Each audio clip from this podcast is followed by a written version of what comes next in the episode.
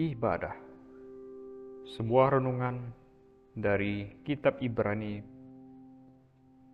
pasal 10 ayat 25. Janganlah kita menjauhkan diri dari pertemuan-pertemuan ibadah kita, seperti dibiasakan oleh beberapa orang. Tetapi marilah kita saling menasihati dan semakin giat melakukannya menjelang hari Tuhan yang mendekat.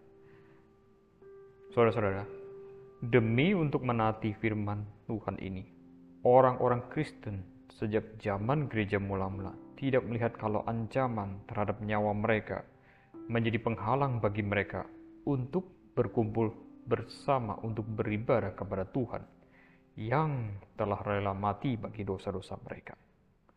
Itu sebabnya rela untuk berkumpul bersama, walau itu menjadi berarti nyawa mereka taruhannya. Itu sebabnya kita bisa membaca dalam Alkitab kalau orang percaya akan berkumpul pada setiap minggu pertama untuk beribadah kepada Tuhan di dalam Tuhan Yesus Kristus.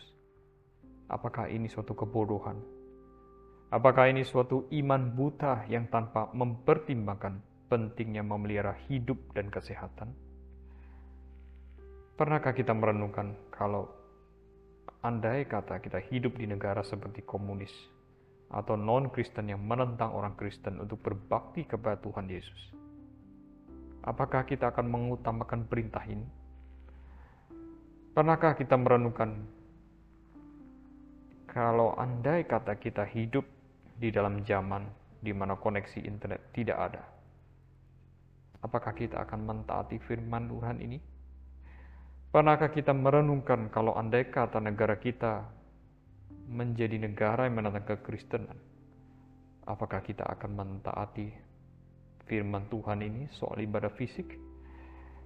Pernahkah kita merenungkan kalau setiap keputusan kita berkaitan dengan ketaatan kepada Tuhan atau tidak adalah sebuah perperangan rohani?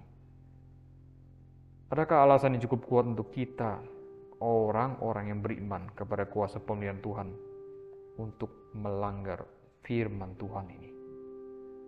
Mari kita renungkan ibadah bersama secara fisik bersama dengan orang-orang Kristen lainnya merupakan suatu perintah, merupakan suatu firman Tuhan bagi segenap umatnya yang telah dia tebus melalui darah anak tunggalnya, Yesus Kristus.